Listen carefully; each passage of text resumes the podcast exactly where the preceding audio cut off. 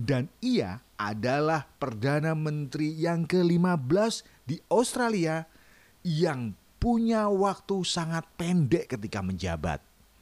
Itu kalau anaknya ketemu sama anaknya tetangga-tetangga yang di sebelah kampung gang, misalkan ini digoda, "Cie, jadi anak Perdana Menteri ya?" Wah, mesti dia jawab, siapa bilang? Itu kan seminggu yang lalu." Prambos Podcast Star bersama Agung Pindang Channel, menyuarakan apa yang harus disuarakan, memperdengarkan apa yang harus didengar.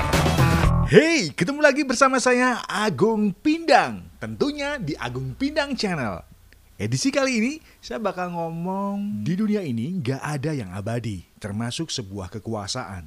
Bayangkan kalau kamu terpilih atau dikasih anugerah tampuk kekuasaan jadi pimpinan penting suatu bangsa, mungkin negara, kerajaan, atau mungkin malah sebuah kekaisaran gitu. Tapi ingat ya, ini bukan hal yang mudah. Karena menjadi pemimpin di sebuah negara atau pemimpin sebuah bangsa itu merupakan tantangan yang sangat besar. Bahkan sejarah mencatat, jabatan tertinggi tersebut biasanya tidak berlangsung lama. Ada yang dicabut, ada yang dipindahkan secara sukarela, bahkan ada juga yang dipaksa. Mereka memerintah dengan amat sangat singkat. Ini artinya menjadi pemimpin bukanlah jaminan segala sesuatunya bisa berjalan sesuai dengan keinginan kamu. Karena ingat, sifat politik dari sebagian besar posisi kepemimpinan adalah sebuah kejutan. Kejutan yang menanti di setiap kehidupan kamu.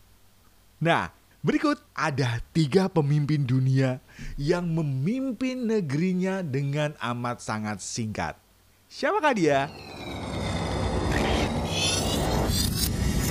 Yang pertama, ada Perdana Menteri dari Australia yang bernama Frank Forde. Frank Forde adalah seorang politisi dari Partai Buruh yang merupakan perwakilan federal Capricornia yang sudah punya jabatan kurang lebih 24 tahun, antara 1922 sampai 1946. Dia bertugas di pemerintahan Australia dengan jabatan yang merangkap-rangkap, mulai dari Wakil Perdana Menteri, Menteri Angkatan Darat, Anggota Dewan Penasihat Perang, dan Menteri Bea Cukai. Coba dipikir, kalau itu terjadi di Indonesia sekarang, wah, gak tahu deh komen-komen di sosial medianya gitu ya. Nah, karena dia memiliki sebuah portofolio yang bagus, itu sebabnya ketika Perdana Menteri John Curtin meninggal pada tahun 1945 karena sakit jantung, ia mengambil alih kemudi dan menjadi Perdana Menteri Australia. Tapi ingat, ini adalah kehidupan politik. Partai Buruh, partai tempatnya berdomisili, punya ide lain.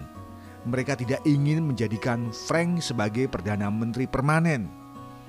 Partai ternyata justru memilih calon lain untuk mengisi posisi Perdana Menteri. Akhirnya, Frank Forde menjabat sebagai Perdana Menteri Australia hanya kurang dari 1 minggu, yaitu dari tanggal 6 sampai 13 Juli tahun 1945.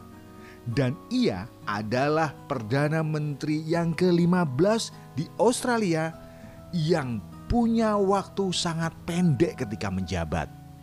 Itu kalau anaknya ketemu sama anaknya tetangga-tetangga yang di sebelah kampung gang, misalkan ini digoda, "Cie, jadi anak Perdana Menteri ya?" Wah, mesti dia jawab, siapa bilang? Itu kan seminggu yang lalu."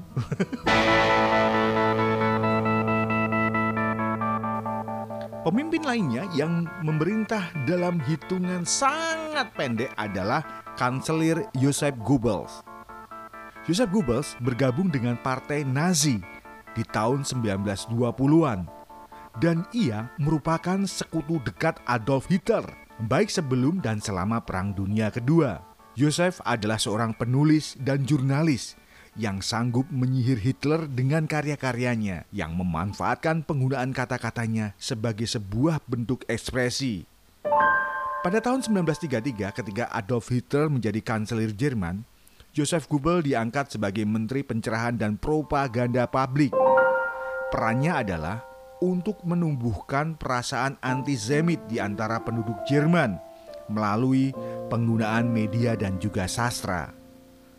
Joseph mulai berubah dari tadinya yang seorang sastrawan menjadi mesin propaganda Nazi, baik sebelum maupun selama pertempuran bersejarah ini. Nah, ketika Perang Dunia Kedua dimulai, Joseph menciptakan film propaganda yang dimaksudkan untuk mengambil hati penduduk Jerman. Film ini dimaksudkan untuk menunjukkan bahwa Nazi adalah sesuatu yang paling benar, sementara yang lainnya salah. Tapi ketika perang berlangsung dan kekalahan sudah dekat, sebelum Hitler bunuh diri, sang diktator menunjuk Joseph sebagai kanselir Jerman secara mendadak untuk menggantikan posisinya. Sayangnya, Joseph bernasib sama seperti Hitler. Ia memilih untuk bunuh diri. Bahkan sebelum bunuh diri, Joseph sempat meracuni 6 anaknya dan juga istrinya, Magda. Joseph Goebbels adalah kanselir Jerman yang menjabat hanya 1 hari saja. Ada lagi kisah yang paling singkat. Ini terjadi pada seorang raja, namanya Raja Louis ke-19 dari Prancis. Seperti kebanyakan negara-negara Eropa, Prancis punya monarki dengan raja dan ratu yang punya fungsi penuh di kursi kekuasaannya. Tahun 1800-an itu adalah masa sulit bagi monarki Prancis karena di sana muncul yang namanya revolusi. Banyak bangsawan terbunuh, bahkan yang ditangkap kemudian diasingkan. Monarki berusaha bertahan dan mencoba hadir menjadi yang lebih relevan. Ketika Louis ke-16 wafat di tahun 1824 tanpa memiliki seorang anak laki-laki, tahta otomatis jatuh ke adiknya, yaitu Pangeran Charles ke-10. Pangeran Charles ke-10 berusaha menyelamatkan monarki dari kekacauan dan kehancuran dengan membuat sebuah lembaga reformasi. Tetapi ternyata ini tidak cukup untuk memenangkan hati rakyat. Monarki menjadi kian tidak populer dan orang-orang hanya menginginkan perubahan nyata. Karena merasa mendapat tekanan besar sebagai pemimpin, Charles X memutuskan hengkang dan menunjuk putranya Louis XIX menjadi penggantinya. Sayangnya, Louis XIX bukanlah kandidat yang populer atau disukai rakyat.